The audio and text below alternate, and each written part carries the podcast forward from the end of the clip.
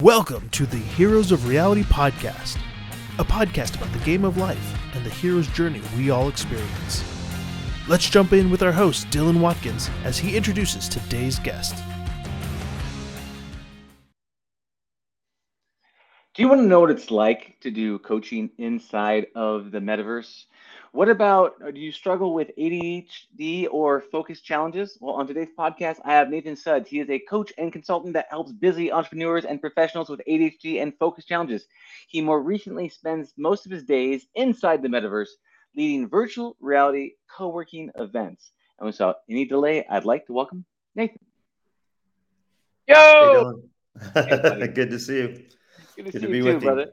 Yeah, man. Uh, great to connect. I think that I think the last time I saw you. I was about two feet tall, looking over the top of a virtual table, trying to jump up and wave at you. Go, yo, bro, I'm over here. yes, you were a little shorter. You were a little shorter and uh, definitely more animated. Uh, it's pretty. It's pretty great. Yeah, man, it's great. It's great to connect with you, dude. Um, and I know, uh, a, you know, a bit of your background uh, is as a coach and as a consultant. I know more recently um, you've gotten a lot into virtual reality and the metaverse, and you have a deep passion mm. for that. I'd like to kind of just kick things off with understanding, you know, what about, you know, got you interested into virtual reality and the metaverse and really kind of jumping into this with both feet? Sure. Yeah. Yeah. The, the metaverse to me was sort of like a concept for quite a while. I mean, this idea of VR even was really interesting, but I just didn't quite see the connection because I'm not really a gamer. Um, you know, wasn't great at games, so that's part of the reason why I'm not a gamer. Just like I, uh, I'm the mash the buttons kind of person, right? So, but what I what I really got uh, interested in, in VR was when it became smaller and compact, and I could, you know, I didn't need a computer to do that, and I could jump in, and I started to see the social connection part of it, the the way that I could actually reach across like 12,000 kilometers. My sister for example, and my mom and, and, and all these people are in other countries and I'm traveling full time as a digital nomad. And I'm like, I could be sitting across the table or on the couch next to people that I really care about or meeting people or connecting with people from around the world in this way that's just so unique. And if you never experienced it yet, you don't really understand how present you really feel with other people. And that that just really blew me away and so i started exploring you know that that for that reason that's what got me into it. And now yeah just exploded my mind in this idea of like what what's possible in the metaverse. Um actually as a digital digital nomad too i tend to make a lot of connections and friends and then bye see you later i'm off to the next country and then i don't have that that network or that connection anymore. And the metaverse is so different. Like i'm in canada right now. I was in thailand for the last three years I brought all my friends with me. When I put the headset on here in Canada, I'm sitting at the table with the same people that I was sitting at the table with when I was in Thailand, but I don't so I don't lose that connection. I think there's something really powerful about being in the same place as someone or being present with them that video like this doesn't really provide, you know. Totally agree. And I mean I think you bring up an issue, a digital nomad, right? For some people mm. that don't really know that term and understand it and really can you kind of speak a little bit more like what do you mean when you say digital nomad? Sure, yeah. Um it's kind of an interesting term. You know, sometimes I like it, sometimes I hate it because it, you know, it, it comes with a lot of stereotypes and everything like that. But essentially, I travel full time for the last 10 years across different countries, few months at a time, depending on, you know, where I am in the world. You know, I'm, I'm landing in Asia. I, I spent a lot of time in Thailand during the pandemic because of this. I, I happened to be in Thailand right when it happened and stayed the whole time. But over the last 10 years, I've been in um, like Vietnam, Thailand, Indonesia, you know, over into uh, Turkey, um, um, Bulgaria, Romania, Greece. Like, so every few months I was always moving. And so as a digital nomad, basically I can just work online so I can be anywhere. And that was maybe like 10, 12 years ago. No, I think it was 12 years ago. We realized that this was possible because we were just sitting at home working in Canada and going, if we work from home, like home could be anywhere and it was a lot of people uh, that inspired us. Uh, other people, Chris Guillebeau is a good example who wrote the uh, the book hundred dollar startup. He uh, he was one of the people that kind of piqued my interest on this because he he told stories in his blog about like running uh, jogging on a runway in in some country I'd never heard of and and these kinds of things that that sparked my interest but it was really my wife that wanted to travel and so once we got going digital nomad life became our life. And so we have one backpack each and we just pick up and go whenever we want to wherever, wherever we're going. So that's awesome, man. Mm-hmm. And how do you make, how do you make your decisions on what countries you're going to go to? And what, what does that look like? it is for us, it's really random. I don't know yeah. if other people plan it more specifically, but um, there's been decisions to go somewhere based on the weather in a re- in a recent uh, news article. Like Taiwan popped up on our radar again uh, um, when we were traveling, and there was uh, I think it was like a hurricane there or something. I think that tropical storm of some sort. And we're like, oh yeah, we really wanted to go to Taiwan. Although, like, why would you decide to do that based on a you know weather weather like a storm like that? But it was just like random. But a lot of times it's just like how we feel in the moment, one of us or the other, or um, you know, we had friends we met in Thailand who were living in Romania, back living in Romania, and so we decided to kind of make our way to Romania to spend time with them. And so there's yeah. really no there's really no rhyme or reason. It just depends on how we feel in the moment and where we hmm. go. Have you seen like has traveling around as a digital nomad has it shaped your mindset, your perspective? Like, how do you think you if there was two paths and Nathan stayed at Canada the whole time and other Nathan went off and traveled around the world? How do you what do you think has been the fundamental mindset shifts by by traveling around to so many different countries? Wow. Yeah, that's a great question. And uh, so many different ways, I guess I could answer that. But, you know, I think every country that we've been to, um, my wife Sharice and I, we often say like each one changes us in a different way because you know, we learn something new about ourselves or about about the world. And so each one of those things kind of changes the past. So I don't even know what, you know, that Nathan who stayed back in Canada would be doing right now or what that, that what that would look like but I know I wouldn't I wouldn't trade the one that I have now. Like I wouldn't trade what I have now for that because I've my mind has been open so much in a lot of things. Like just the first time landing in Thailand, you know, uh, I wasn't sure what to expect, and like after the first couple days, I was like, I could live here, and I see so much of what you know I love about life in all the different countries, and so it reminds me like to take this, you know, take this differently. I, I if I if I brought back one thing from all that experience that I really feel you know is, is powerful is like what's normal right? Like you land in a country where like you're you're come from a place and a lot of people if you've only lived one place your whole life you know it's kind of very particular like what i have what we eat for breakfast this is what is breakfast you know and this is what is this and and like you can just a simple example i mean you land in a country where breakfast looks completely different and um, you know you you're locked into you don't realize how locked into thinking you are until you until you start to go okay you know, this is, you know, your brain has to kind of adjust and go, oh, you know, th- this is different. And um, the book uh, um, Anti-Fragile by uh, Nassim, Nassim Taleb is a good example too. It's like by landing in different places and having to get and go, get up and go and like learn new things all the time, you know, you're creating creating an anti-fragile sort of experience where really, like, I feel like almost any country in the world, I could land and within a couple days feel comfortable. I mean, there's there's some exceptions to where I would probably have a lot more learning curve than others, but that's what has taught me from from you know landing in Thailand to going to landing in Malaysia and going to Malaysian part of Borneo. Like every country we land in, there's something unique and different about it. But there's a lot of similarities, you know. Uh, like mm. you you you kind of you find your local market, you meet, you know, you make your connections, you know where to, you know where to go, and it's a it's an amazing feeling to know that there's like now people a lot of people feel like oh you don't you know you don't have no home. I'm like no I have like many homes because I could land in is I know right now I could land in Izmir, Turkey, and I could like I, I'd have friends there already. I have uh, my local corner market that I love. You know, I have the there's there's shops. I know where to play basketball. Like I have a home there. You know, I haven't been there for quite a while now, but I still feel like it, when I land there, there's going to be so many familiar things. So it's it's it's not like I lost anything. I gained you know a lot more you know uh, homes. You know.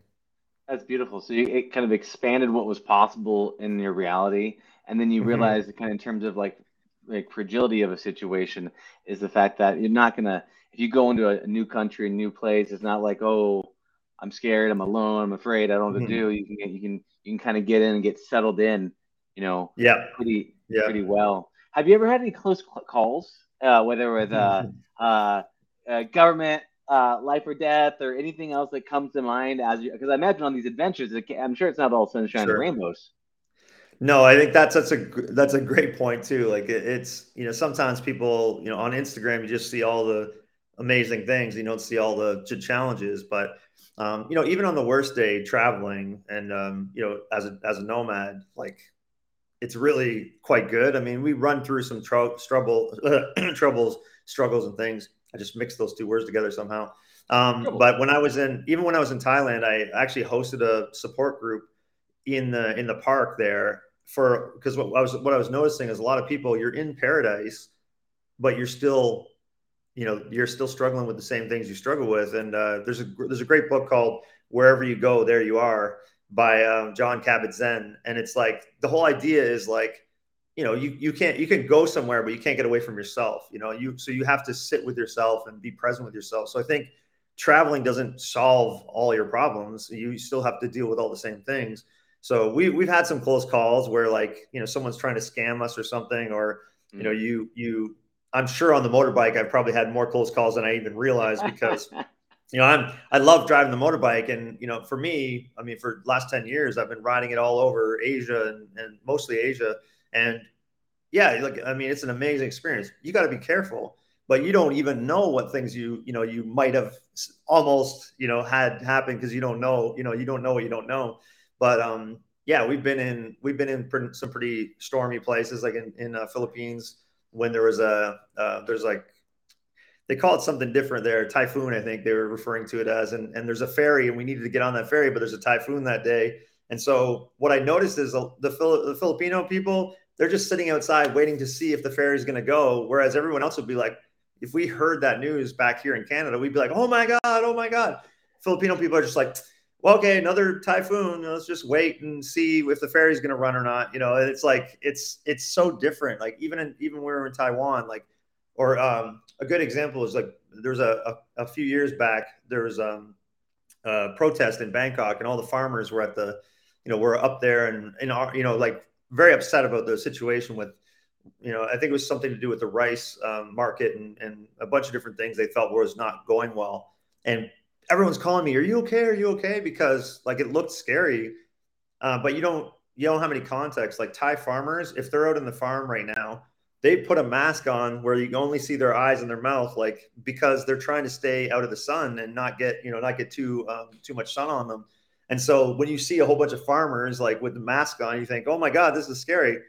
But really, that's just the way they do it every day in the sun. I mean, not that there weren't some inc- inc- incidences, but a lot of times that's what we see on the news. We see all the scary stuff on the news, and I'm like in the country enjoying life, and people are calling me like, "Are you okay?" And we're like, "What? Everything's fine over here," you know, like and that's kind of like the media thing too. You see a lot is like media focus so much on the negative stuff that you you only hear that, um, and so we're in our bubble and we just hear bad news from everywhere else. And a lot of times I feel safer over there than I do, you know, back in in North America sometimes because of the way the way things are. So, um, yeah. my, my parents, my, my mom, my mom came to Thailand and we were walking on the streets at 11 o'clock at night and my my stepdad said, you know, I wouldn't be out walking around at 11 o'clock at night on the streets in, in my, in our cities in, in Canada, but here I am feeling totally safe walking around Chiang Mai, you know? Yeah.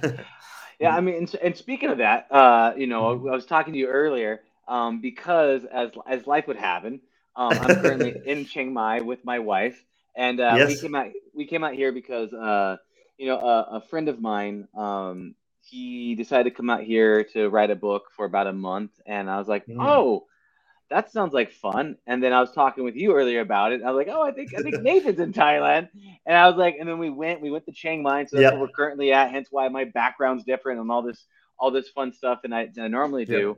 And you know, I had no idea what to expect. I had no idea what we are getting into. Mm-hmm. We bought the tickets like a couple of weeks beforehand just to say, YOLO, go for it. And I was, I was like, is it gonna be safe? Is what's gonna happen? Yep. Are there gonna be people in the streets? Are people gonna mug me and take me? And sure. some of the nicest, friendliest, and and uh, yep. and also that what's interesting too is that that uh, economical arbitrage of being able to say yes. uh, the most delicious soup for like a dollar, you know, and it's just in, don't remind me right now. No. I'm on the other side of the world in Canada right now. We like swap places. I'm in North America and now you're over there. When when we first started talking, you're I was over there and you're here. So yeah. I know, man. It's incredible, but it, it really did expand my mind on what's possible and what and you know what's here. And you you realize that there's these uh, so many times when you stay in the same place, it's very hard to separate. Oh, what did you do in May, or what did you do in June, or what do you? And but if you if you're in the same spot and you're doing the same things, it all kind of blurs together. But sure. when you come here, it's, it's I can tell this is gonna be burned in my brain. Like, oh, what what did you do this month of this year? It's like, oh, I was in Chiang Mai, yeah. Thailand, right? And that's yep. and that's what's amazing is like I feel like I feel like my experiential consciousness get expanded uh, because of this. But uh, well, the great thing is because I know you and because we've connected, I was hitting you up. I was like, yo, bro uh, what about good food, places to visit, things to do, not to do? Like, yes. you know, because it's it's, it's yep. cool to go. It's cool to go by yourself, but it's really nice when someone has trailblazed a path for you along the way. Agreed. You know? Agreed. Yeah, you know, there's a good mix. Like it's fun to go out and explore on your own, but it's always nice to have some quality and recommendations so that you're yeah. you're not spending all your time finding the bad ones. You know, like it's so. I, I've I've lived in Chiang Mai not every year, but but at least a little while, almost almost every year in the last ten years for a few months at a time. There was a few. There's a couple of years where we were over in uh, Europe, and so we didn't come all the way back for the for some time in the winter. But most most years we spent some time in Thailand, and I've explored a lot of Chiang Mai, and so I love when people go visit there, and I can say. Here's some recommendations. You know, like you went. I told told you about Janie Scoop, which is like actually a recommendation from a friend of mine and now I'm passing it on to you because a friend of mine who loves ice cream is like, you got to go to this place. So I go to this place, and now it's you know I'm telling everybody else about it. But that's the that's the beauty of it. I mean, some people that used that traveled before the internet, I mean, they they they they're like, oh, it's you know the this exploration and not you know not knowing anything and figuring out. I agree with that too. Like I think there's some. I don't know if you've seen the book Vagabonding, but I, I highly recommend it. Uh, Ralph, Rolf Potts, I think the name the name of the author is um, he talks about the the value of just wandering, like just going out and taking a left, taking a right, and just seeing what's out there, as opposed to like having a destination where you're trying to go to. So there's, mm-hmm. I think there's both. Like it's like finding places that you want to go to and try it, experiment, and then there's also this idea of just like walking randomly, or in my case, I love the scooter and just like taking the scooter and rather than just going A to B, just like turn left, turn right, and get lost somewhere, you know. And I think you know, Ralph talks about that too, like getting lost. Um, there's such a cool value of getting lost in a place, even the place you know. Like, like when I'm back in Canada now, I, tr- I, I I act differently here. Like I'm like exploring Canada as if it's a new place that I've never been before, and exploring my hometown as if it's a place I've never been before. And it, that's a really mm. interesting perspective. Like you definitely see your home country, especially if you spent many years away, so differently when you come back because you you see all the nuances that you couldn't see because you're just so used to it and you've and you've um, something you said earlier like when you get away from what you know uh, there's so much opportunity to be a different version of yourself right? Because no one how much of our experience is like sort of like boxed in by what everybody else thinks of us like oh he's that guy that does this or or or oh you know like you've you've got this like container that you kind of have to stay within because that's who you're you are. But when you go there you nobody knows you. So you can you know if like if you've never done yoga and you're like you're you know, somebody like your boys are going to bug you because you're going to yoga. Who cares? Nobody's seeing you. Go do it. I also think you should say who cares even at home. But like I'm just saying, like things that normally you would be stuck in this box about, you can go experiment and try.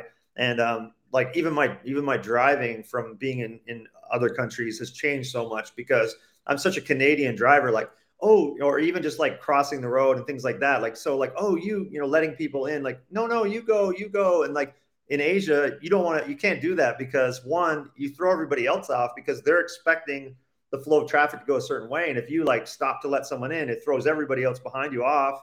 And also, you you might be sitting there waiting for a long time because you're letting everybody go because there's no window. The the the social construct and the and the the the whole formula is like broken when you don't follow what's happening in the current space. So like in in Vietnam is another example. Like crossing the road in Vietnam, essentially you just have to walk and not look at anyone and they go around you. But if you make eye contact, then you're screwed because you're like, okay, do I go or do you go or whatever? But and so as a Canadian, I'm like looking to see if I should go or not. And yeah. in, in Vietnamese people, they just they just walk across and everybody goes around them, you know, like and you you kind of have well, to understand these things, you know. That's a lot of faith, man. What's interesting about that, what you're talking about, is it's weird that we have to go to places to find ourselves. It's interesting that mm. there's so many things that we're so concerned like being these tribal monkey creatures that what are people going to think about me? What is my mm-hmm. family? Mm-hmm. What are my friends? I have to act a certain way. I have to be a certain way. I have to do sure. a certain thing, right? And then you and it yep. seems funny because like you have this this person, like you're this like person, and you got this like sure. social layer on top of you, right? But then you, yeah. you go to you go to other places like Thailand or Vietnam or wherever the places you're going, yep. and you get, you get to try on these things like a coat, like a new outfit. Yeah. You put it on, yeah and you're like, oh, I'm, I'm gonna kind of take this. I'm gonna try to take the the Vietnamese walking across the street thing or whatever, which I think, yeah. which I think is way too much in my mind, way too much faith in humanity of just trusting, just trusting yeah. that they're gonna they're gonna dodge, dip, dive, and dodge me. So yeah. For, for me, it's like what I like about that is you're talking about that by going to these different places, you get to have this piece of you because we are social, we are we are the people around us. But it is funny mm-hmm. that like we don't ever get a chance. Like for I feel bad for some people that don't ever get a chance to go to try out some of these other outfits. And I feel like they're yeah. it's like it's, it's like permanently. It's like having that that that sweater of yours duct taped on you that you could never take yeah. off. You know? Yeah. Yeah, it's like a, it's a, like maybe a little bit like, um, and I'm not an expert on this stuff, so don't mm. quote me on this, but like, you know, when, when you have a plant and it's in a certain size pot, like it can't grow any differently, any bigger. But if yeah. as soon as you transplant it into a bigger space, then it becomes, you know, so different. It grows bigger and it has more opportunity yeah. or potential. And I think that's kind of what we don't realize, though, a lot of times is we um, we're accepting those boundaries and those those restrictions um, subconsciously. Um, the, there's a book by um, Don Miguel Ruiz called uh, called uh, the Four uh, Four Agreements and yeah. he talks a lot about how we're making agreements all the time and we don't know it when we're kids. Like uh, parents are saying, hey, you know, uh, good boy, bad boy, you know, good girl, you know, whatever. Like when you're doing stuff and you're you're you're calculating in your head, okay, when I do this, I get in trouble. When I do this, I don't get in trouble. You know, and so you start you start making agreements like I'm never going to do that again because I got you know whatever it is. And so you you're you're kind of like your whole world is being mapped out for you by other people and you make those agreements and you don't realize you're restricting yourself until you get away from that and you go oh wait a second. Did i did i make that agreement? Did i mean to make yeah. that agreement? So you have to you kind of have to bring those unconscious agreements to the to the surface where you recognize you're a conscious decision now. What am i going to do about that? You know and that i think being in different contexts really forces you to deal with your stuff because you're like oh like i didn't know i had that subconscious thing that said you know this is right and that you know this is wrong and then okay and so you're kind of like processing it and and um What's you know there's, too, there's so many other dynamics there right yeah yeah and if you, if you look at that too is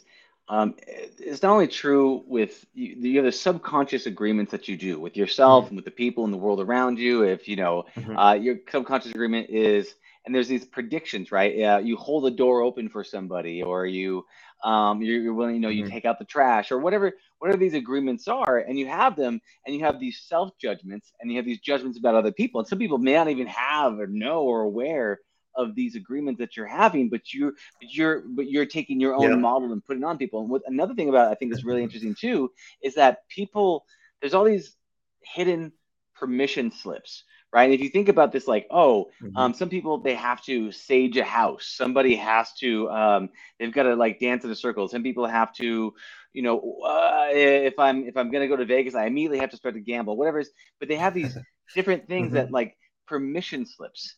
And, mm-hmm. and, and everyone's always giving themselves permission slips in different forms, and and, and it might just be the fact that you know I I'll, I'll uh, I had a friend who smoked cigarettes all day long, um, but what he'd mm-hmm. always have, he'd always have a salad before every meal.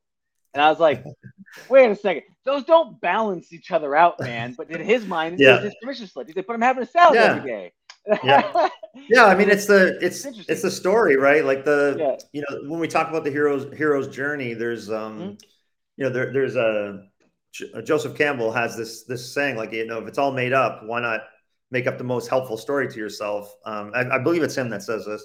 And um, a lot of times we don't recognize that the story that we're telling ourselves is the thing that's limiting us, right? Like, yeah. like that's that's the thing that's limiting us. I I deal with my coaching work with people. Uh, what I see a lot of times is people like myself that are neurodiverse or you know creative people who have a very different way of doing things. They're often trying to follow the, the quote unquote right way to do things, and what they're doing is trying to fit themselves into somebody else's program. Like okay, you got to get up at 5 a.m. and do this, and you got to, and then you got to do that, and you got to do this, or even just like not accepting yourself, right, is is part of this whole problem. Is is like, okay, I have to accept who I am and how I operate and what I do. Otherwise, I'm just going to keep fighting against myself. And, and, and that's a lot of the work I do when I'm coaching, which is a lot of the stuff I see um, while traveling in my own self. Like it's, I'm working on myself while I'm, and I'm noticing it. It's like, okay, uh, a lot of my coaching clients who have ADHD, they know that they can get the thing done at the last minute when the adrenaline kicks in and, and, you know, all the, all the, all, all cylinders go. are firing, right? Yeah, yeah. It's like, let's do this. And they get the whole thing done in like an hour or something that they've been stressed about for like three weeks and every day you know they're they're dealing with this situation where like on the back of their mind is like i need to do that project i really should do that project and like tony robbins might you know i think it's him that quote that, that um, coined the phrase like shoulding all over yourself right it's like you yeah. should should i should do this you should do that and all of a sudden you got all this should on you and you can't really function and um, to the point where someone might go I'm not going to go to the gym and work on my other goal because I feel irresponsible because I haven't gotten this work done. And so then the health suffers, your mental health suffers, and then and then like at the last minute get the thing done anyways. And so coming back to your your com- comment about the permission slip, yeah, I oftentimes am giving people permission to say forget about all that until the last day if that's how it has to be. But don't stress yourself every day before that because you know in the back of your mind you're going to get it done at the last minute anyways. And mm. so they go, they go, oh, that feels so good. And I'm like, how am I giving you permission for that? Like, I don't have any authority to give you that permission. But but what I'm what I'm helping people do is realize like it's okay to have your own process, you know, and and yeah. trust your own process, you know, and mm. and it's hard for people with ADHD to trust our process because we're we're always criticized throughout the whole life that we're not doing it the way the teacher thinks we should do it or parents think we should do it or you know anyone like because just we we have a different mindset like our mind works differently you know and a lot of creative people struggle with the same thing even if you don't have ADHD or know you have ADHD there's a lot of undiagnosed ADHD even though especially in women even though people you know say ADHD is being overdiagnosed uh, yeah mm-hmm. I think maybe sometimes it is overdiagnosed in, in young kids because people are just like wanting them to sit still all the time and you know wanting them to go go to a, un, uh, an impractical thing like hey you're you know like you're a kid and now we're going to put you in a room for like the whole day and just sit you in a chair like most kids are not going to be able to handle that very well we mm-hmm. should have other programs for kids but when we get to adult you know we get to be an adult and you're still struggling with the same kind of things makes sense to sort of think hey you know maybe there's something mm-hmm. different about my brain neuro, neurodiversity and so a lot how would you define this idea how, let's, let's let's just chime into this a little bit. I have, I have, a couple thoughts and questions around this one. But looking at sure. neuro, how would you define neurodiversity, ADHD? How would people know about that? If people are, sure. you know, I've, I've heard I heard the terminology before, but how would you mm-hmm. how would you define it, and, and how could someone know? Okay, I'm I'm on this or I'm not. Sure. Yeah. Yeah. Um, well, I mean, I'll I'll start with this this thought that's um, uh, Sebastian Marshall from Ultraworking uh, mentioned to me one time is like in the future uh, at some point, we probably won't have these labels like ADHD as much. They're helpful right now, but in the future, we'll probably understand uh, neurodiversity more like DNA, where it's like we'll see markers for different different uh, patterns and, and things about the way the brain works. But but right now, we're categorizing because we can generalize a little bit. Like people who have these characteristics tend to you know operate like this or show up like this, and then we can find helpful things for those people. And so neurodiversity is sort of like a wider term because ADHD is not the only sort of neurodiversity, and there's there's a, a, a, big spectrum of you know things that people kind of fit in that category from you know being autistic and and um, you know Asperger's and um, ADHD. You know, it's kind of, there's a, there's a lot of different neurodiversity in in in in general OCD. Like it's just it's more about like acknowledging that the brain is not like every brain every person's brain is not the same and i think that's a mm-hmm. really like a valid point and mm-hmm. most people if you just embrace the fact that your brain might not be exactly the same as everyone else's brain then you can start to accept yourself and say okay i need to work within the context of what i know about myself. And sometimes i talk to clients about the idea of like you know if you got a device without a how to manual and then you had to operate it you know you're fumbling around trying to figure things out. Uh, um, so you, you're you're inside that situation right now. Like we got this this uh, device you know this body that we're in and we're trying to operate it and there's no manual and so we're having to figure that out. And so it's good to document it. Like, what do I learn about myself? M- make a note about that. Try to try to lock in what you're learning. Like, okay, getting up in the morning, you know, doesn't work well for me. Why am I going to keep putting myself through that thing? That's an example from my own life. My my wife and I are like, we're not booking flights before 2 p.m. You know, unless it's absolutely necessary. Like saving fifty dollars to wake up at 8 a.m. or 7 a.m. to go to get to a flight or something like that, not worth it. Rather just go at 2 p.m. and pay the extra $50. And so you like making trade-offs is a part about how you feel, right? So it's like mm. acknowledging your brain, acknowledging that you struggle with certain things. Like I work, I work best late at night. That's that's usually my best time to work. So rather than be frustrated with myself that I can't work in the morning, I just restructure my life so that I can stay up late and do my work and not be negatively impacted. You know, if I need it, if I know I need a certain amount of sleep, but I also don't, but I also like to stay up late. Okay, then don't take a job that requires me to get up at five in the morning, you know, to get to work and and and then just be burning the candle all the time or be dealing with it all the time. And so, um, yeah, maybe, maybe this is like a good opportunity to say one of the things that that um Sharice and I have really focused on for the last um, probably 10 years is this idea of designing your life, you know, where you're like, where you're actually looking and say, design a life that demands what you want to give. So if, you know, if your life isn't working for you right now, it's like, okay, how can I start to design a life that does work for me? And that, that starts with self-acceptance, right? It's like, okay, I have to accept that these things aren't working for me. And then I have to say, okay, what would work for me? And how do I get into a place where that is the case? And, you know, one day I said to Cherise, like, oh, if I could get paid to talk, that would be much better because I'm not good at, I'm not great at deliverables. Like, you know, creating documents and sending them and things like that. That's not my thing.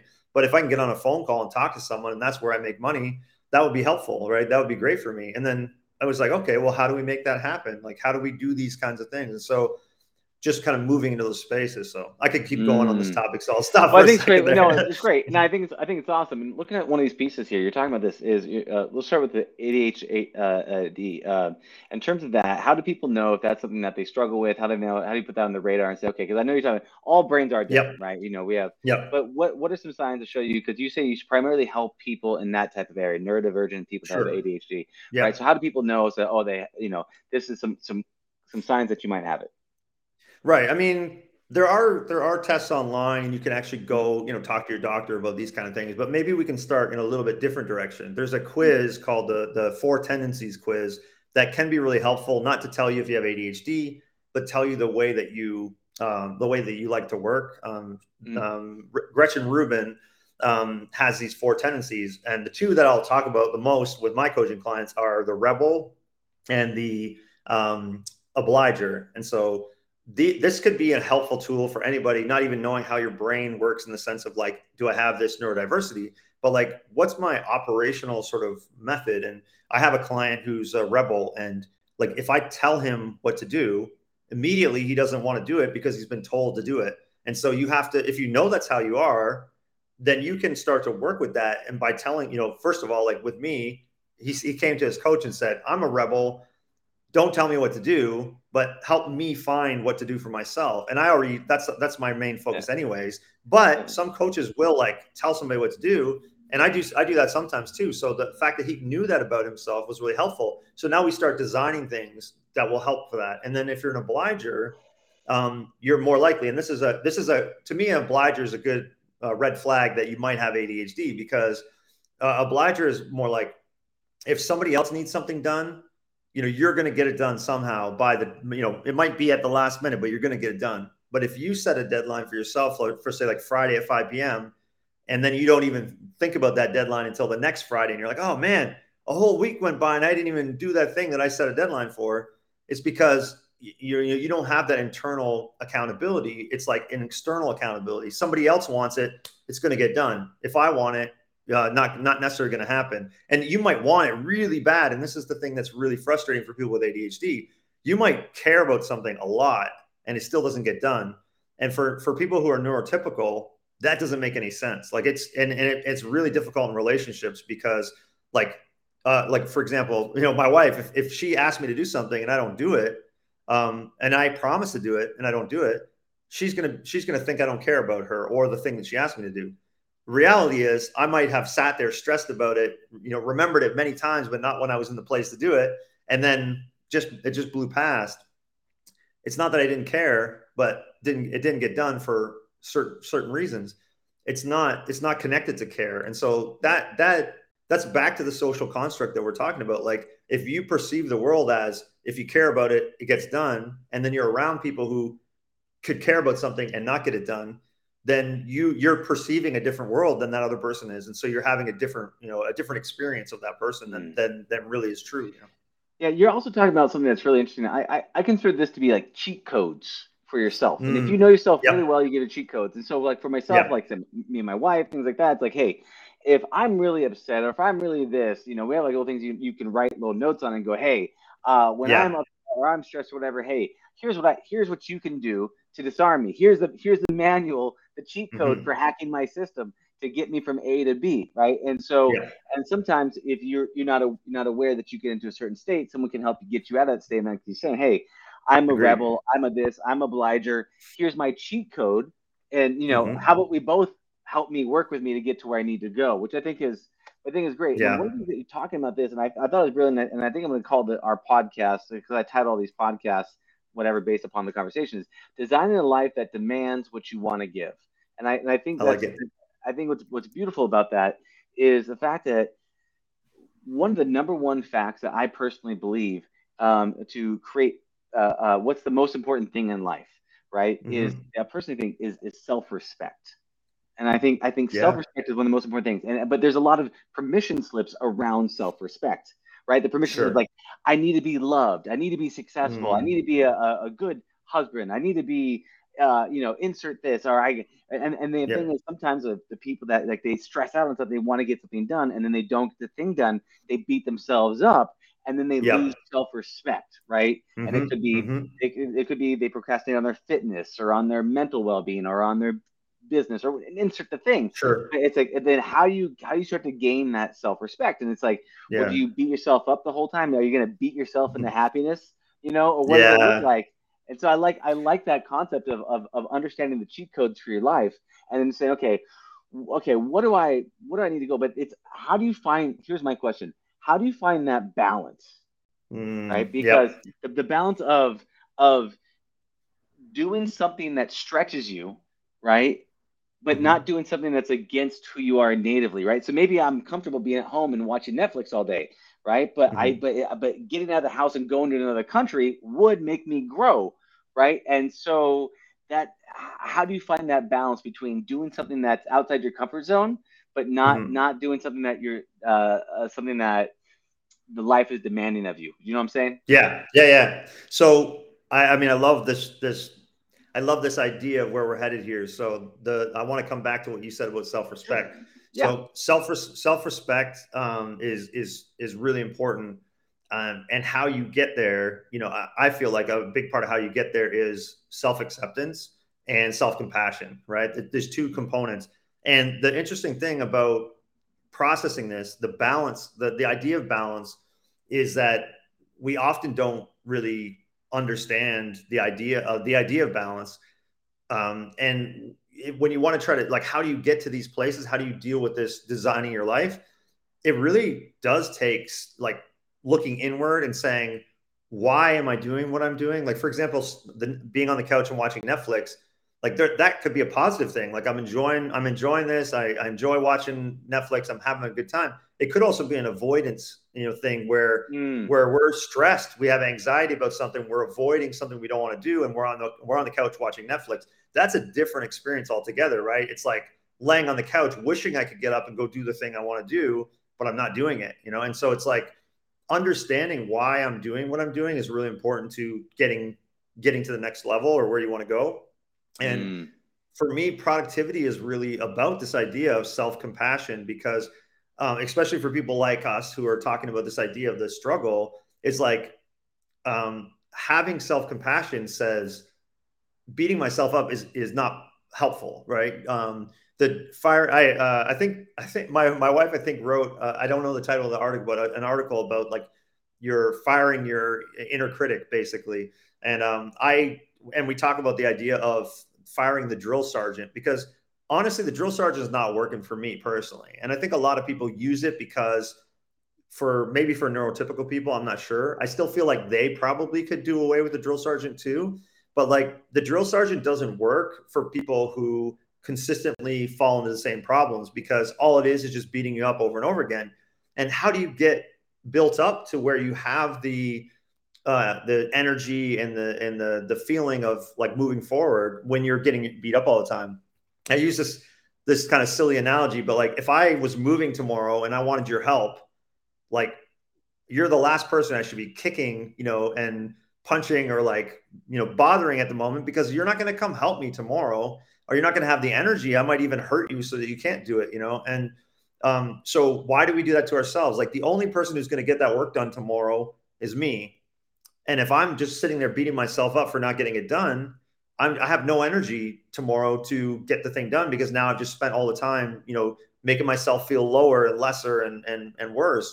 And so it's like the the idea of a cheat code here again is like short circuiting that somehow, finding a way to reframe it, finding a way to really put it in context. Like, why did I do what I did today? Why didn't I get any work done today? Why did I ruminate and spin around the room and not get anything done?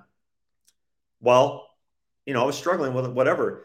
Stop have some compassion like you know on yourself like and find a way to to generate like a motto or something. Find some way to kind of connect that thought for yourself whenever i'm struggling like okay i slept you know i slept too long today. Maybe i needed that. Maybe that's what i needed to be ready for tomorrow. Uh, and people with adhd people with um, neurodiversity can can recognize this a lot but people with chronic health challenges you know um, people who deal with a lot of stress and anxiety there might be like a really productive day and then like two days where like nothing it feels like nothing gets done right? If you spend those two days just going oh my god i'm not getting anything done blah blah blah how are you going to feel on the third day when you need to try to work again? But if you were like you know what? This isn't working. Like i'm not getting anything done. I'm going for a walk out on the riverside and i live right across detroit right by the detroit river here. Go out for a walk you know walk around go go have a shower take a nap spend some time with friends, play some basketball, you know, do do some exercise, come back to the work after that, see how it feels. It's going to be totally different.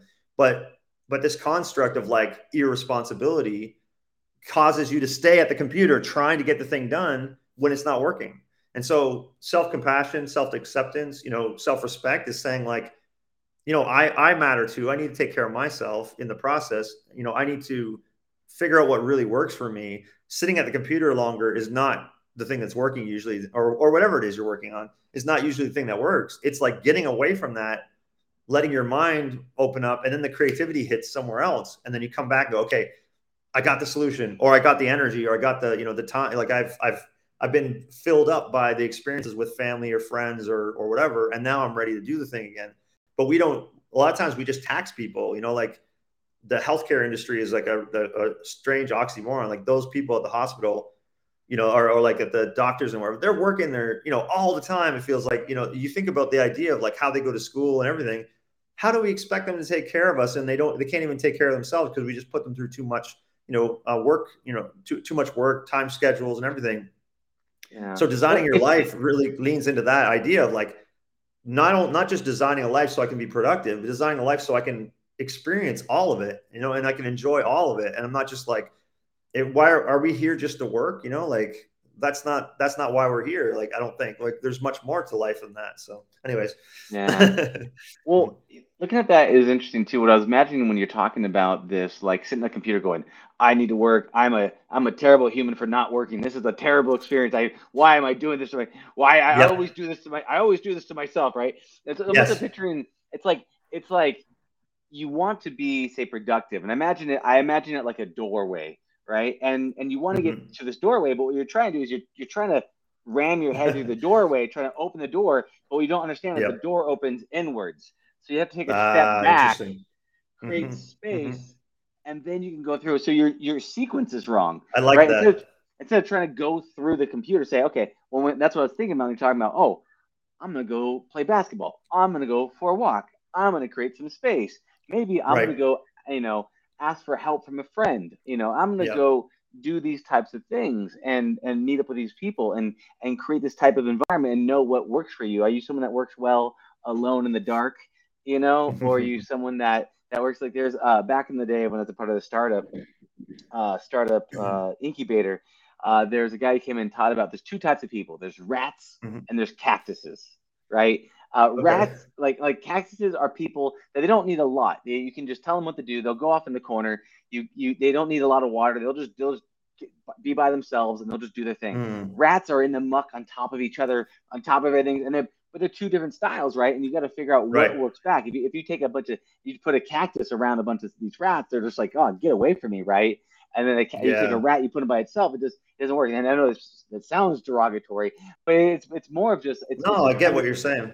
What's your play style, right? And understanding sure. if you have this goal that that beating yourself up along the way is not the way to it's not the way to get there. It's about it's understanding those operations and then creating space. So I like the yeah. idea. And so for you, and I want to kind of bring it back on some of the things that I, I know about you in terms of uh, you uh, fell in love with virtual reality and mm-hmm. uh, called the metaverse or whatever taboo terms you want to talk about sure. is and and now you do uh, online co-working events inside of various types of uh, metaverses virtual reality platforms and things like that mm-hmm. and hosting those things uh, can you talk to me about um, what do you do about it what stands about you what about you and the life you want to create is causing you to really step into this uh, virtual reality social environments and really mm-hmm. do this you know it's it's it's so interesting the segue and how the conversation is going right to where we need to be like the the thing you were just talking about connects to this so so well how you work your work style and what makes you feel good about the work you're doing like one of the, the reasons why I got into virtual co-working, not even virtual reality co-working, but just virtual co-working like on video before COVID, uh, before the pandemic, I actually was uh, co-working with a platform called Ultraworking. And um, Sebastian Marshall, I mentioned earlier, he he um, created this platform where basically you can go in and work with other people, and they were doing like four hour blocks of time. And so like every Thursday for four hours, I would join this group and they had a little bit of structure where they where you have like a, a 30 minute block where you're working, a, br- a, break where you talk about how things are going and you fill out this little um, Google sheet they have, and then the facilitator gets you back on for another 30 minutes working and then another break. And so that structure is really helpful for me. Also, being around other productive people is helpful for me. And so that's that was my real introduction to co-working. I'm not a I, I work from home a lot of times. Like I'm not a co-working space person although I do like going there from time to time, I'd rather hit a cafe most of the time than than you know go to a co-working space just because like you know you eat the food and you sit and work and and you know you don't co-working spaces are more like you're co-working but there's not great food usually there's not great other stuff you know yeah. so anyways the the idea of, of this for me is like I am so much more productive when I go to a different environment sometimes like uh, sitting in a cafe or working with other people and the virtual world allows me to bring that to me. I can be sitting in my own desk at home. I don't have to go out. I don't have to spend money on food. And I can connect with other people. And so we started doing this on Zoom and, and other tools like uh, Ultraworking. And uh, for a few years, I worked for a startup called FocusMate that was uh, that basically pairs people up one on one to do um, uh, to do co-working sessions. Which is again another thing about style. Like, do you like being around a bunch of people, or you you prefer to kind of have a small group, one on one partnering? but it's so hard sometimes to organize um, that. Like you might say to someone, "Hey, do you have time? You want to get together and let's do let's work together." And someone's like, "Oh, what's your schedule look like? What's my?" And it's so hard to do. So FocusMate and these co-working um, setups like in, rooms really make that more viable because you can you, it's already happening you just join you don't have to organize it and i got doing that on zoom myself um, and I, I, actually do some stuff with a with a group called community co-working and we have a Facebook group, and we we do 24 hours on Friday where we just get in Zoom and and different hosts from around the world host it. And so for me, an extension of that was just going into virtual reality. As soon as I saw virtual reality, I was like, oh, we could co-work in here. And the in the in the platforms that exist now, uh, Workrooms and Immersed, um, these two these two uh, applications for the Oculus Quest, which I have right here. Um, the yeah the the the, the Quest uh, this is the Quest two and I have the Quest Pro coming on uh, on Tuesday. Yo, so, so um, do I. yes. So for the, we're going to go off topic there, but for those that don't yeah, know, like yeah. the, the, the Quest the Quest two is a virtual reality headset. I actually I yeah. have a fan added here because Thailand nice. was so hot. I could could blow that the hot air out of the headset. But when you put this on, like if you've never put a headset, uh, a virtual reality headset on, it's hard to explain um, exactly the feeling. But there was a contractor at my house the other day, and uh, he was kept looking at, "Is that one of those virtual reality things?" And I'm like, "Yeah." So I put it on him, and he started cursing right away. He's like, "Holy, oh my god!" Because it it just it's that expanding your universe kind of thing that you were talking about earlier. You put yeah. the headset on. I could be sitting in my house, but suddenly I'm in, you know, a, a big uh, like a cave home with like beautiful lighting and and like all these cool little features. I and um, now they've actually added functionality to bring your computer in, so yeah. I can actually be inside the headset and have three virtual screens up in front of me, even though I have one one small laptop. And as a nomad, that's like a game changer because I that was the saddest thing for me when I started traveling as a nomad. It's like I used to have two big 27 inch monitors um, side by side, and now I have this 13 inch little laptop and I'm always working on that. Well, now I can yeah. have that. I can have three big virtual screens in front of me. And so what we do in the co-working space is we go in there with our computers and the headset and we sit next to each other. So, and again, if you've never experienced virtual reality, it's hard to explain this, but like just like when I'm sitting here and someone's sitting next to me at the desk, it feels exactly like that in virtual reality. Like I, I can high five that person. Um, we, and then we get started and we say, okay, what are you working on today? Okay, oh great okay good luck with that this is what i'm working on okay let's mute for like the next 50 minutes and then we'll work together and then at the end let's check in and see how everybody's doing and so yeah i've been hosting that with uh, and yesterday i hosted a meetup with like 16 people in a, on a table in virtual reality so the table just keeps getting bigger every time somebody joins and so we had 16 people around this table just talking and working together and and uh, so these kinds of things really changed my life because one, I love helping people, and so that that really fulfills a lot of things for me. Just like uh, uh I'm a community builder by nature. Like I never like thought, oh, I'm going to be a community builder. It's just like um, some of the time, basically, what happened was I wanted things that didn't exist, and so I started creating them. And when when I was in uh, when I was in Greece, actually, um, I, I, gave a talk at a, a co-working space there about this idea of like the thing you want to see in the world, you know, make it, you know, make it happen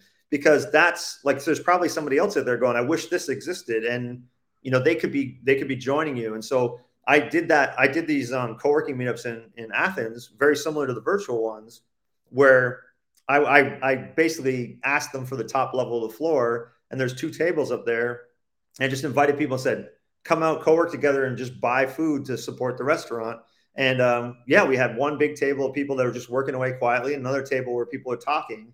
And again, that was another thing, embracing your style. So these people want to be very quiet and work independently. These people want to be able to chat and talk and work while they're while they're working. And so embracing who you are, getting those things going. And mm. for me, facilitating those kind of things is really great. And I realize now that like I'm a community builder, I started like I need a I want to play basketball frequently do you play basketball, by the way? If you do, I have a great group of guys in Chiang Mai that you can play with.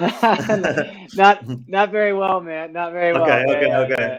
Okay, you can't come then because they're too competitive for you. I'm just joking. I'll, I'll, I'll, give them a thumbs up from a distance, man. I'm like, yeah, yeah you go for it, yep. guys. I'm a, I'm a vertical challenge. I'll, I'll duct tape some uh, phone books onto my feet, you know, so I can. yeah, yeah, yeah. Oh, I'm not, I'm not the best basketball player, but I, I love getting out and running. That's my exercise. So, so I, I, so I, organize those groups. Yeah. Mm-hmm. I love that. And so I want to talk about this a little bit. So recently sure. there was the Meta Connect, right? And so now yes. we've got this Meta Quest Pro headset coming. You have one coming in. I have one coming yep. in. Um, I'm super stoked on the whole topic because one of the things that you can do with it, and I haven't tried it yet, and I was going to get your thoughts on this whole thing, sure. is that the uh, Meta, Facebook, whatever, they partnered up with Microsoft, and so you're going to mm-hmm. be able to mm-hmm. have these these MetaQuest Pros on, right? And so I'm curious, yep. like the, if you have like a Bluetooth keyboard, right, and a mouse, and just the headset, and you're going to mm-hmm. be able to, you know, use like Excel and Microsoft and Teams and Zooms right. and, and all that stuff and the workspace and all that jazz. I'm mm-hmm. curious mm-hmm. about being able, is that going to be, what are your thoughts on, is that going to be effective enough? Will you be able to just take just the headset itself, you know, like, you know, very much like this, and then yeah. go, go into an actual, you know, place, into a coffee shop without a computer and have sure. multiple monitors set up and be able to crank away and do what you're talking about. Do you think that's, what do you, do you think it's going to happen with the MetaQuest Pro? Or do you think you're going to still need your laptop? Yeah, the, um, the first the first version when it comes out probably not yet but they yeah. did announce at the at the microsoft event which followed yeah. the meta connect event they did announce that w- they're going to bring Windows 11 Cloud to the headset as well. So if like if you yeah, so oh. I don't know when that's coming, but that's the yeah. plan. And I think I think that's the ultimate like that's the ultimate cheat code. Let's say you know like Damn. like if I can if I can just if I can just pick up the headset and I have a mouse and a keyboard and that's all I need, I don't need the laptop. Then that would be pretty great. I think that's the the next level. And and as the headset gets smaller and smaller, and it's just like next, hopefully it's just like a pair of glasses like this, and then I can just work away and just click something and the screens come up. That's going to be, I mean, that's going to be next level. But the first version, like for right now, yeah. I'm okay with using the laptop. What I what I'm excited about with the Quest Pro is uh, the the color, full color pass through. Um, so for those for those that maybe aren't familiar with this idea, the headset usually in VR, it's like a whole digital world is around you. You are immersed into it, um, but then you actually are disconnected from your world here you know, so if my wife happens to walk by, I don't know she's walking by. You know, if she comes and taps me, I might go, "Oh my god!" Like I'm not not expecting that kind of thing to happen to me. Um, yeah. And so with the Quest Pro, uh, I mean, with the Quest uh, Two that I have now, it's black and white when I go into pass through mode. So I can I can in, in an app like Immersed, I can pull up three screens in front of me. They can float over top of a black and white version of my home, but then like it's it, you don't really feel like you're there. You you you have this very disconnected feeling. But in the Quest Pro, it'll, I mean, it'll be full color. So it'll feel like I'm really just sitting in my room. And um, there's a great video by um, Mark Marques um, Brownlee, who uh, MK, MKHB, HD. Anyways, um, if you look up his video, he's got a really good video of this where he takes the camera and goes into the headset and shows what it looks like. But basically, you're looking at your room, and then you put the headset on. You've got three screens up in front of you, and you can work away on it. And you're in your home, and you're in your room and I have a friend, uh, Artsy, who does um, world building. And mm. the other day we were hanging out in Immerse, and I was just sitting here, and she was in my mind, she was standing right there in my doorway, but she was, you know, in in Kentucky somewhere, you know, on on, on her headset. But I was just sitting, we are just sitting talking, and it was black and white pass through, but I could see my room and I could see her avatar there, and it already felt like she was like hanging out in my house. So as soon yeah. as once that's full color, the the lines are blurred between what's reality and what's what's virtual reality when you're in your own home and there, there's so many other things you can do with that you know so what's so great about that is what you're talking about this is i think this was a great clever solution for them about how mm-hmm. do you solve the complicated problem of augmented reality one of the yes. biggest problems with the augmented reality is that they're trying to fit the super powerful headset thing in these little tiny glasses right they, we just don't got the tech yep. right because because not yet yeah, yeah. because because um, entertainment sold us a fantasy that now technology is trying to live up to, right? Yeah. we're trying to get these things to work, and it just doesn't work. But they said, "Oh, well, what we'll do instead is we're going to take this this headset and we're going to we're going to have these cameras on the outside, and we're going to yeah. have this pass through, so it basically operates as if you have these these augmented reality glasses on, but you really have the power of a VR headset." That's just kind of right. pretending to be an augmented reality pass through. And once I heard exactly. that, I was like, "Oh, that's oh, that's brilliant." It's brilliant. It's gonna be amazing. It's, yeah. It's gonna be, it's gonna be amazing because you're right. You're, what you're talking about this is it's you're having the sense of presence. You have the the, mm-hmm. the beauty of the remoteness, right? Where you can be in a yeah. coffee shop, but then you, but yeah, you have you know Bobby Bobby Joe pop up in your screen. You can fist bump them like that, and like yep. I think that's I think it's so incredible. And so I didn't yep. I didn't know about the that's, Windows 11 and the cloud thing, but I think I think yeah. it's really cool. Um, There's a really early concept there, VROS, where like um, what I got super excited about. If you if you look on YouTube and look up VROS, you'll find like somebody's concept of a headset that actually is an operating system for just using the yeah. computer, and they you know pull up all your separate windows on top of everything. Yeah. And when I saw it, it kind of felt like fantasy. And like now, two years later, we're basically beginning to experience it where where we can have all these floating windows. So like like you said, I mean, even though we're not there yet we're yeah. we're quite a ways into the place, and it's and it seems like every day new things are being announced, like in, in amazingly uh, uh, amazing stuff that we just mind blowing. Like I went from you know learning how to type on a keyboard when I was in school, thinking like, I what am I going to even need to use a keyboard to like to now now having a virtual reality headset on where I can I can transport yeah. myself anywhere in the world, you know. Yeah, I think I learned on a typewriter. And so like. Yeah.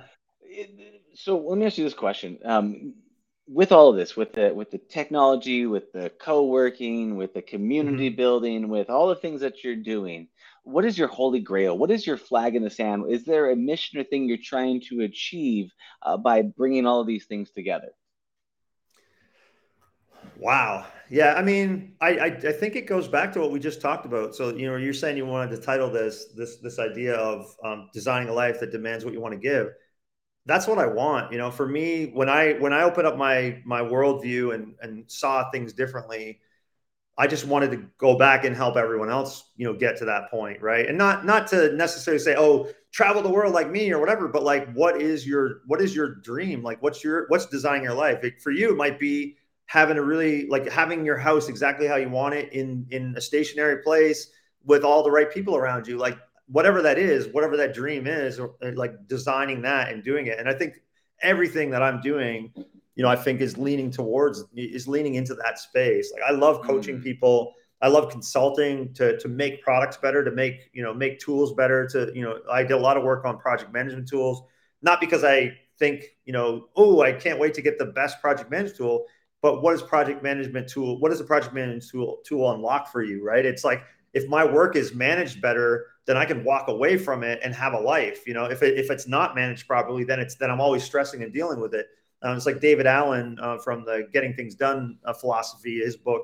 You know, his his whole thing is like if you have a trusted system, you can get it off your mind because your psyche is a bad place to store these things because it's like, is now the time for that? Is now the time for that? Is now the time for that? Is now the time? Like that's all your brain is doing all the time. But when you take it out and you put it in a trusted system, and you or you have a trusted place to do the thing, like even for me, like um, having co-working on Tuesday morning, I host. And anybody wants to, they can find me on uh, Facebook or wherever else.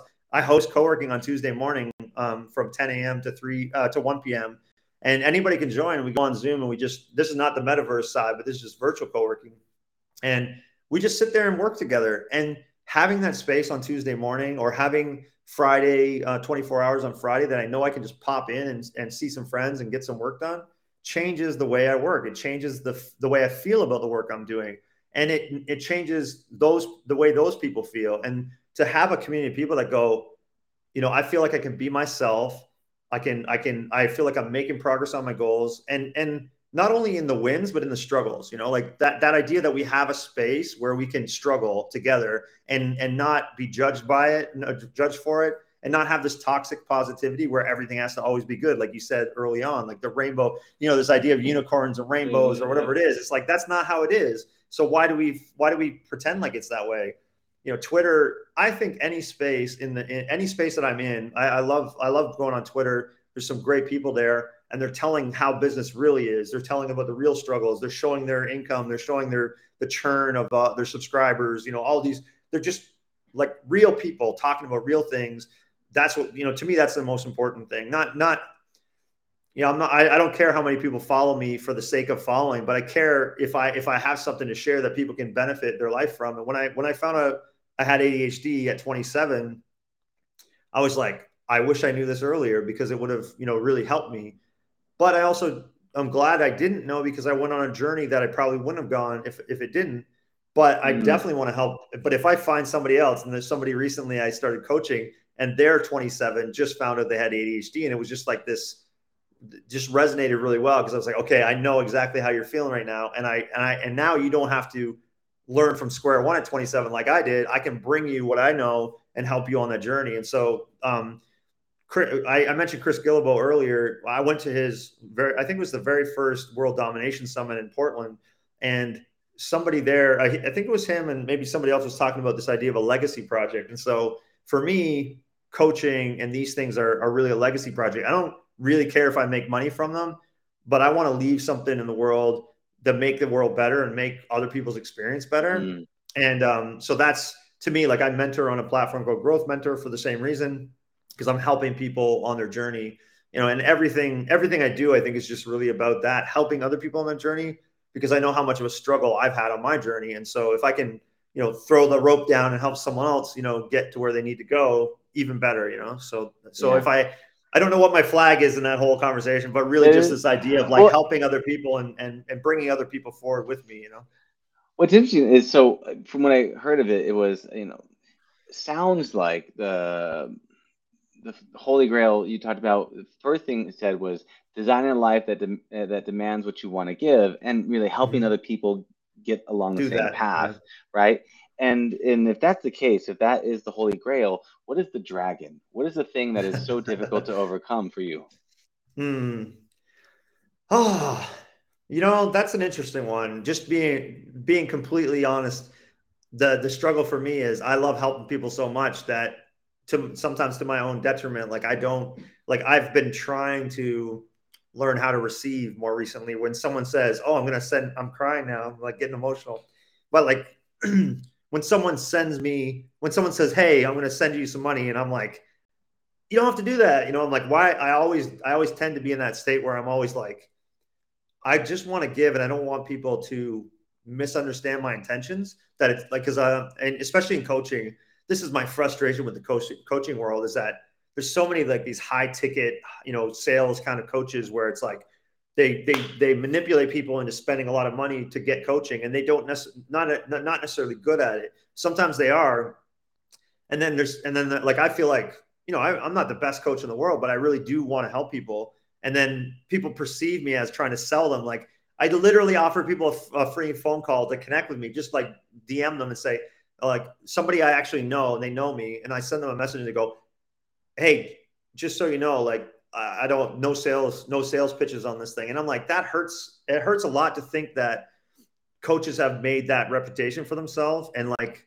so it makes it hard for me sometimes because I don't I don't want to put like I don't put myself out there to make money as often as I would you know I I could because I'm because I'm dealing with that I that that the the way people perceive um, that business model, right? And so yeah. my favorite thing to do is just get on a call with someone and talk. And if it's useful to them and they want more of it, they can they can come to me and they can pay me for it. If it's not if it's not use if it's useful for them and they don't need anything more, we go our separate ways. And I'm happy because I've made a difference in their life and I've helped them. And if it's not good for them, if it's not a good fit, they go their own way, and we both win because nobody paid me for something they did that wasn't valuable to them. And so, but my struggle there really is like I I I have I had a bad taste in my mouth from a lot of sales pitchy stuff. Mm. So it's hard for me to make you know to to really put myself on the line and say, okay, this is you know this is the kind of money I want to be you know I want for this thing. Or even if I don't even ask for money, somebody will come to me and want to give me money, and I somehow find a way to turn it down or like pass it on to somebody else. You know, and so yeah, that, if that if that's one of my dragons, is probably there. But it, it works out for me in the long run. Like I always get opportunities, things happen, but I get emotional about it because it's like um, when you asked about the dragon, I was like, I really don't yeah. like the rest of everything else. Like I've got lots of other struggles with with ADHD and all that stuff, but those are things that I've come to accept and really understand. This is one that I this is one that I'm still learning. I'm still working on, you know. So still working through. No, beautiful, man. I appreciate it, and, and, and it's real, man. I can feel it.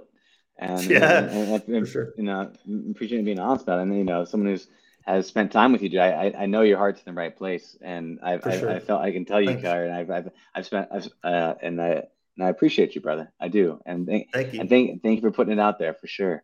Um, for sure, for sure.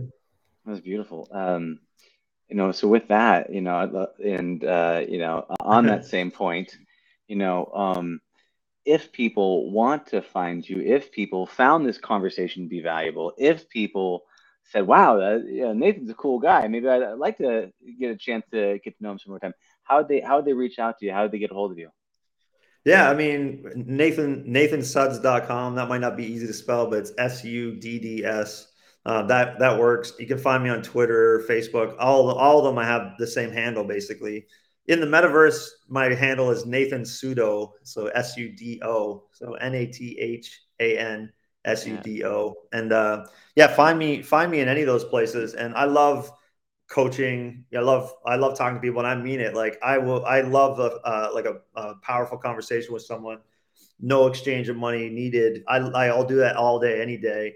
And um and and I, at the same time, like I feel like there's so many deep um, paths that we could go on, just like this conversation today. You know, it's like we we went a, we went down a lot of different you know uh, rabbit holes, I guess, in different areas but like we could take any one of those and go like oh, even sure. deeper on each, each one of those topics. And so that's what I identify a lot of times. So yeah, but yeah, I love I, I, love connecting with people. Find me on any any of the social media platforms. I might not be so active in posting, but I'm always there, you know, exploring and and learning. And um and uh yeah, I mean that's that's I don't know what else to say. That's that's good. I, yeah. my handle is.